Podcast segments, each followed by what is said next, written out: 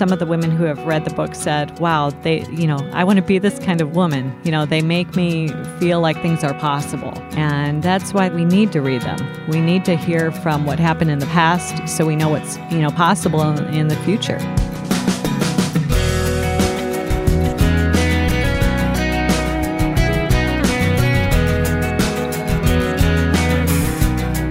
Welcome to this week's edition of First Person. I'm Wayne Shepherd. Today we go back in time to hear the stories of several women who have become heroines of the faith. Author Jamie Janosz will tell us their stories. I'm glad you're listening. Each week at this time, we have the opportunity to tell the stories of people whose lives have been transformed by Christ and marked by service to His kingdom. If you ever miss an installment of this weekly conversation, you can always visit the archive found at firstpersoninterview.com or use our smartphone tablet app to stream or even download any program for listening at your convenience. Download the free app by searching for First Person Interview in your App Store. Our guest, Jamie Janosz, is the author of When Others Shuddered, telling the remarkable stories of eight women in history who refused to give up. As the conversation unfolded, Jamie and I began talking about why she chose to write about these particular women. I have a great many um, women of faith I admire, but they do tend to be personal women, women I know in my own life, and not as often women of history. Um, the ones I know historically are a handful. And so I did. I set out to discover a few women that maybe not as much was written about, but yet they played a very su- substantial and long lasting role um, their effects of what they did are still evident today. Yeah, as I read these profiles that you've written about in your book, they're very dramatic stories. Yes. They're wonderful stories that, you know, again, I knew very little about, and I suspect most people don't know these stories. Are, are they lost to time? How did we lose track of them? Well, it was interesting. Um, several of the women wrote autobiographies, but they weren't bestsellers. And very often their names, if you find them in history, are mentioned in a sentence or two. It just wasn't um, typical of the time, that late 1800s, early 1900s, that women were noted for what they were doing. They tended to be behind the scenes. Mm-hmm. And so um, you didn't always see them in the spotlight as much as perhaps their husbands or the men they worked alongside. Yeah. Well, let's take Fanny Crosby, for example. If you were to ask me, and I suspect this is true of most people, what do you know about Fanny Crosby? I'd say, well, she wrote a lot of hymns that yeah. we've sung through the years, and she was blind. Uh, that's what I know about Fanny Crosby. But there's so much more that you've dug through the files and you've found out about this amazing woman. She is amazing. And she also wrote about herself. All I knew about her was really exactly what you said that she played hymns. My dad was a uh, piano player at our church, and I sang her hymns from when I was a very young girl. She wrote hundreds and hundreds of hymns, so many that she had to take a pseudonym, uh, many pseudonyms, because they were afraid people would get tired of seeing her name. I didn't um, know that. Yeah. but she was blind from infancy. It was the result of a mistake a doctor made in trying to treat an infection. Um, but she had this really positive spirit and faith in God and belief that she could do much more than what people thought. So she went on to pursue education. She left for New York at a young age to in this kind of experimental school for blind children. Um, and really kind of grew up there. Yeah, which probably wasn't even ordinary in her time. No. For that to happen for a woman right. to receive that kind of education. Is that yeah, correct? women getting education at all was brand new, and certainly um, schools like this for the blind were brand new. And her mom had to send her away to the big city, you know, as a young girl and a blind girl. Um, I was asking someone, they didn't even use canes at that time. Um, blind people were totally dependent on holding on to someone to get around. So she had no freedom at all in that regard. Where did you go to find these stories about people like Fanny Crosby? Well, I dig. One thing would lead to another. And like I said, I was blessed that many of them did write autobiographies. Um, and so I was able to look at those. And now with the internet, you can actually go on and read some of these and see the original um, manuscripts, which is exciting, mm-hmm. you know, to hear their own words. Well, I won't ask you more about Fanny Crosby because it's in the book, and I want listeners to get the book and, and to read uh, these stories for themselves. But who are some of the other women? Now, how many do you uh, tell their stories in this book? I have eight women, and they were all kind of framed around that turn of the century time period. And why that time period? Well, I began looking at urban Chicago. Um, where I work at Moody Bible Institute, and I was interested. Moody was founded in 1886. Um, and also, um, the Chicago Fire was right around that time, just earlier. And then right afterward was the World's Fair. So a lot was happening in Chicago at that time. And I was curious to know what the role of women was like and what they were doing on behalf of the church. So you were centering on Chicago, not necessarily Moody Bible Institute in Chicago, Correct. but the name D.L. Moody keeps popping up in this book, I noticed. It does. He was this big mover and shaker at the time. So he was around and he was coming alongside a lot of different ministries. And so you do see his name popping up continuously. I, w- I was kind of amused by it because it would be mentioned like he was a family friend. He was over for breakfast or he was at their table. And I thought, wow, there he is again. So um, he was um, coming alongside and he was a champion of women at that time. Um, of course, Emma Dryer is written about in your book, and Mm-hmm. we know about Emma a little bit more about her because of the biographies of Moody and Yes. the part that she played in en- prodding him and encouraging him to start Moody Bible Institute. But Mm-hmm. that's an illustration of the fact that behind every good man is a is a woman, right? Exactly. they even had to have a little bit of argumentation in there. Um, she was feisty. So yeah, you you don't always hear that side of the story. Uh-huh. So those are the stories that intrigued me a bit. Again, I want people to read that part of the book. Mm-hmm. But what did she do? What, why did Moody need to be pushed by Emma Dryer? Well, she was a school teacher by trade and very, um, a little bit rigid, some people said. She was an organizer, meticulous, detailed. Moody was a big picture guy. You know, he was out running around, he was evangelizing in one city while he was starting a school in another. And um, so she was left behind in Chicago doing the work while he was out advancing the gospel. All good things. Um, but when time came for him to come back, he decided maybe he wouldn't do it.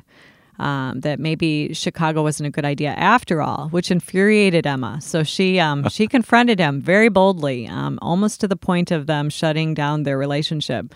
Um, but without that prodding, I think Chicago might not have happened. The Moody Yeah. Bible Institute might not be here. Did you develop a friendship with these women as you wrote about them? I mean, I can, I I can see the look on your face right now as you talk about them. I did. I really felt like um, that was one of my goals was to get to know them as women and not just as historical facts. I wanted to know the things that um, drive women's lives, their you know their relationships with their loved ones, their husbands, their children, their illnesses, their weakness. Um, I wanted those things in the book and not just the facts. So I did. I fell in love with each one. Yeah. You mentioned weakness. I noticed that's another thread that runs through many of these stories. Not necessarily all of them, but some of them overcame great weakness and ill health uh, to Right. accomplish great things. How do you account for that? Yeah. Um, At a time when medicine wasn't nearly what it is now. So. Yeah, very often their illnesses were life threatening um, and certainly um, long lasting. I know Nettie McCormick, who is a very wealthy philanthropist, lost her hearing for a great number of years and carried one of those little horns that she would hold up to help her hear people. Um, but it didn't seem to stop them. And I think that was encouraging to me to know that. Yeah, they weren't superheroes. These weren't women that just could conquer all without a flinch. They had difficult times, um, and to me, that that is good to know because we too face those things. You mentioned your friend Nettie. Nettie McCormick was married to Cyrus, Mm-hmm. Yes. the inventor of the, The Reaper. Mm-hmm. Mhm. So they became very rich because of that. Exactly. He was wealthy to begin with and became only wealthier. Um, he was 25 years older than her um, when they married. And so she then became a young widow as well, and a very, very wealthy young widow, um, involved in the business, but believed that money was not an end of itself and really was determined to see it spent for God and to see it spent well. Didn't I read that you've discovered she was among the richest women in the city of Chicago? She time? was. She was. At one time, they called her the wealthiest woman of Chicago. And some of the buildings that they owned are still here today. And of course, their legacy is all over Chicago But her legacy, again, is a spiritual legacy. Exactly. Because because she really believed um, that God's work was more important. Um, there were even times when, you know, and she had mansions, she had very expensive homes. But there was a scene that I found where she was fingering curtains and they wanted her to replace them in their mansion and she said you know god's there's something else we could do with this money you know she constantly felt like money is power yes but it's also in god's hands and so she left an imprint of faith um, internationally from that money That's the other thing about these profiles you've written about is you've got Nettie McCormick who was so rich, and you've got others who were they had practically nothing, Exactly. and yet they're still notable and remembered for what they accomplished for God. Right. It you know, I was looking at women of great diversity. So I had women who were very, very wealthy, very, very poor. I had women that were happy in love and women who were not so lucky in love, childless, mothers. Um, Yeah, who and- was single in this group? Yeah, Emma Dryer was single. She never married. Most of them were married. I believe Evangeline Booth was also single and very committed to being single. She was um, the daughter of the founders of the Salvation Army. Decided at a young age, even though she had multiple proposals with her father, that she was better off single because she could do more work. And she that just spoke of Evangeline. She was very dramatic, um, very How- determined. How so? What What did you find about her? She would go and act out plays as a young girl. And one time she wanted to reach the poor children in London and growing up. And so she set up a doll hospital where she would have little children bring their dolls to be fixed and she would preach to them while they were there. So she she felt like she could use all these dramatic ways and very kind of loud, crazy ways sometimes to bring people to God. What struck you as the the thing that ties all these women together? Well, my title is, you know, when others shuddered, eight women who refused to give up, and and that was the that was really the pervasive link at the beginning. These were women who went into difficult situations very often, um, but they refused to let that stop them and stop God's leading in their life. So all the way through, I saw that where they could have stopped, they could have just said, you know, that's enough. I've done enough, but they didn't, and so they kept following. More stories of women who refuse to give up as we talk with Jamie Janosz today on First Person. I'm Ed Cannon, president of the Far East Broadcasting Company. We've produced a number of storytelling videos of God at work in the lives of FEBC listeners living in difficult circumstances. To see these videos and to be encouraged in God's Word, please visit firstpersoninterview.com and sign up for our 30 day online devotional. It's easy and there's no obligation. You will love seeing and hearing stories of people's lives being saved through the gospel message. Go to firstpersoninterview.com.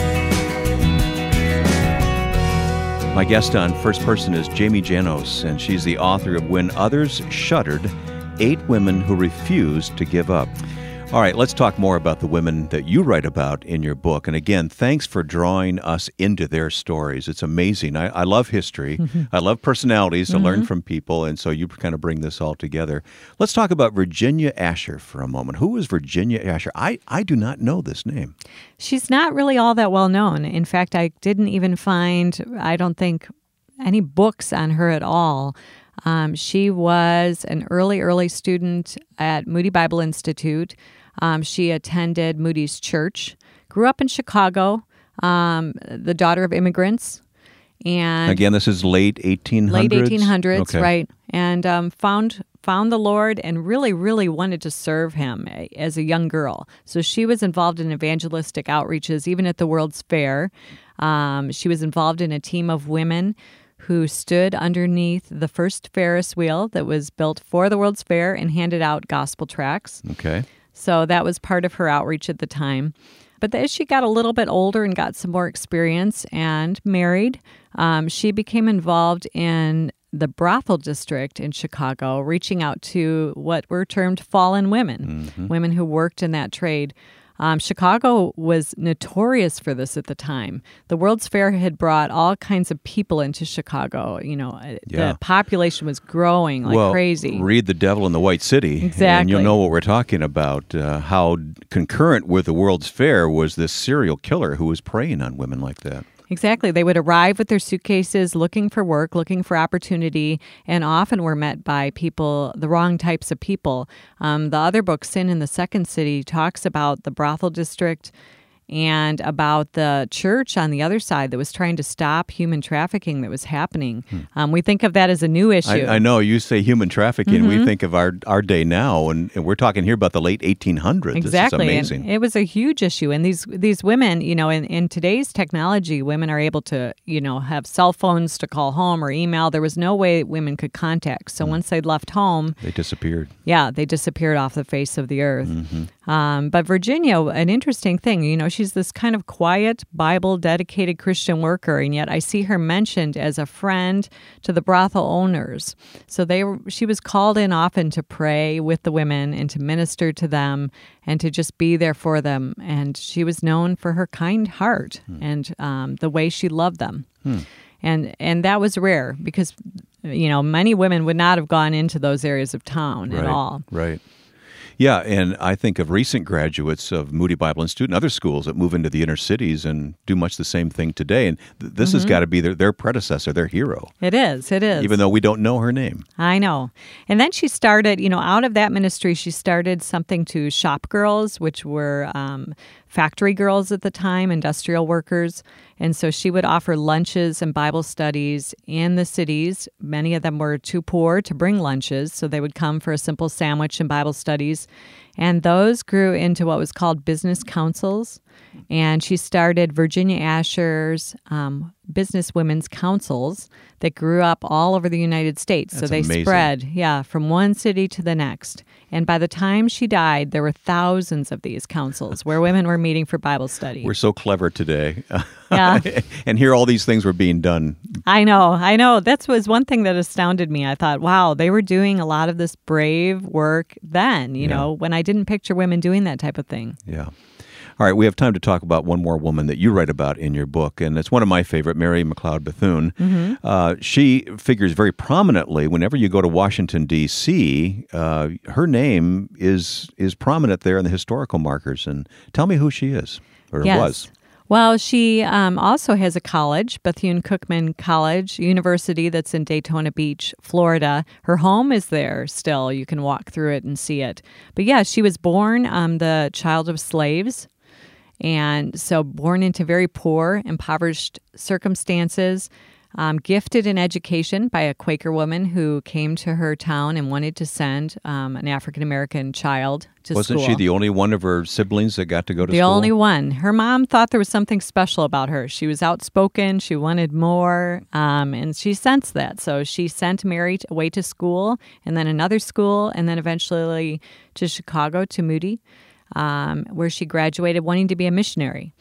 Um, those dreams did not work out. They were dashed for her. She was turned down by a missions agency. She wanted to go to Africa. She wanted to go to Africa more As than an. African American woman who grew up just outside of slavery, her parents had been slaves. She wanted to go to Africa, and she that had to be devastating when she was turned down. She was turned down, and and everybody uh, thinks you know there's uh, the paperwork on it is not clear, but everybody assumes this was a racial um, issue at the time. You know, of course, discrimination was thick at, at that point. And so she went south instead. She resolved in her heart that wasn't going to stop her. So she went to Florida and started a little tiny school to teach other girls like herself how to read and write. Okay. So Um, this is after her Moody education. After Moody, She goes to Florida. She sets up a school. Mm-hmm. Did she have benefactors? How, did she pay for that? She scraped and got things out of trash bins and set up this little tiny um, hut she paid down on a lot with hardly any money. And she went up to, she would go up to very wealthy people and ask them to support her. And one man came back um, to her. She had asked him to be a trustee. So he came to visit her school, which was really a hut with some crates in it. And he said, Where is the school you want me to be the trustee of? And she said, It's here, it's in my heart. Um, and he was floored. So he signed a check. So people believed in her because she had great vision, um, not because they could see evidence of it very often. Why is it that we've lost these stories? Why don't we know? I mean, I appreciate you doing what you've done here and turned a spotlight on them, but how, how is it that we've lost them? Well, I think the stories are there. Um, they sometimes are skipped over a little bit um, or told very briefly. And maybe it's because we just haven't realized that we need them so much. Um, but I've been encouraged, you know, some of the women who have read the book said, wow, they, you know, I want to be this kind of woman. You know, they make me feel like things are possible. And that's why they, we need to read them. Yeah. We need to hear from what happened in the past so we know what's, you know, possible in, in the future. You draw conclusions from the lives of these eight women. Let's talk about some of the Mm-hmm. Okay. some of the things that you've learned that- Yeah. that uh, you want to pass on to readers. one of the biggest takeaways for me was that these were women of prayer. Um, they really believed that God could work through them and that God could supply their needs. Um, it was kind of an admonition to me to be more of a woman of prayer and to remember to take my needs to God all the time and to believe that He can work in my life. Um, that's something I tend to forget, mm-hmm. and I'll confide in other people yeah, it's first. Not limited to women, by the way. yeah, yeah, it's true. So that was a big reminder. Um, the fact that they all experienced hardship, that that this is a part of our life. It's not unusual. Um, if you, you know, I on my Facebook feed every day, I read of friends who are going through tough times, and I've had, my family has gone through tough times, and yet God has been consistent. And so I think to know that you aren't alone if you go through hardship, but that God can still use you even through difficult circumstances. Mm-hmm. And they faced opposition, significant opposition. Yes. Not just from society, but from, from all points, didn't they? Right, right. Sometimes the opposition came from very nearby, from family, or from even the church and, and um, the Christian society. Um, but when you want to do great things, sometimes you're going to ruffle some feathers, um, like Emma Dryer did, or yeah. um, Bethune, where she faced um, people who did not want her to give African Americans opportunities. Right. Um, so I think that you have to do what you know in your heart is right. And I'm trying to imagine Virginia Asher walking into a brothel district mm-hmm. in Chicago and uh, what courage that took. Right. Because what would people think? Right? Mm-hmm. You know, what yeah. would people think if I go there? What's a nice church lady like people? you doing here? Yeah, yeah, they're going to obviously report back, but yet she she went anyway, and um, that reward is evident. Mm-hmm. And then you write that they found their value in Christ. They knew mm-hmm. who they were in Christ. Boy, is that a lesson for today. Right. I think, you know, especially as I looked at the women who were born slaves, I was reminded that you might look at yourself and think that, you know, I was born in poverty. I, I'm not worth much. I'm not worth much to society or to God. Or the women who went through divorce or um, were abandoned or childless, um, the same thing. You know, you can put your value in those things, and yet it's not really meant to be found there, that God valued them beyond that mm-hmm. for who they were. What changed did this? Work in you when you found out what these women did and how they uh, fulfilled their dreams through Christ? Mm, it, it was really an emotional response for me. I mean, I would be reading sometimes their stories and it would bring me to tears, you know, realizing the hardship that that they had gone through and yet were faithful. So it was a call for me personally, you know, to be faithful in everything and to not look at what I can't do in life, but to look at what I have been given to do, each opportunity, each person I interact with online, each neighbor I talk to, but what are those opportunities and how can God use me today? And so that was my challenge, really, is to pull back and to focus on that. Well, there are other women who are profiled in Jamie's book we didn't have time to talk about, but you'll find additional information about the book when others shuddered at firstpersoninterview.com. Our guest has been the author, Jamie Janosz. These first person conversations take place here each week, both on radio and online. Our website is firstpersoninterview.com, and that can be an introduction to a full archive of past programs you can stream online. Or by downloading our free smartphone app, you can either stream or download any program to play at your convenience. Look for First Person Interview in your App Store. Each week, this program is made possible with the support of the Far East Broadcasting Company, who loves to have God's Word taught on the radio. Sign up to receive the free email devotional with insight from God's Word based on listener testimonies from around the world. Go to firstpersoninterview.com to sign up for the free devotional or click on the FEBC banner for more information about how you can help. Next week, our series on the Gospels with Michael Card continues as we open the Gospel of Luke.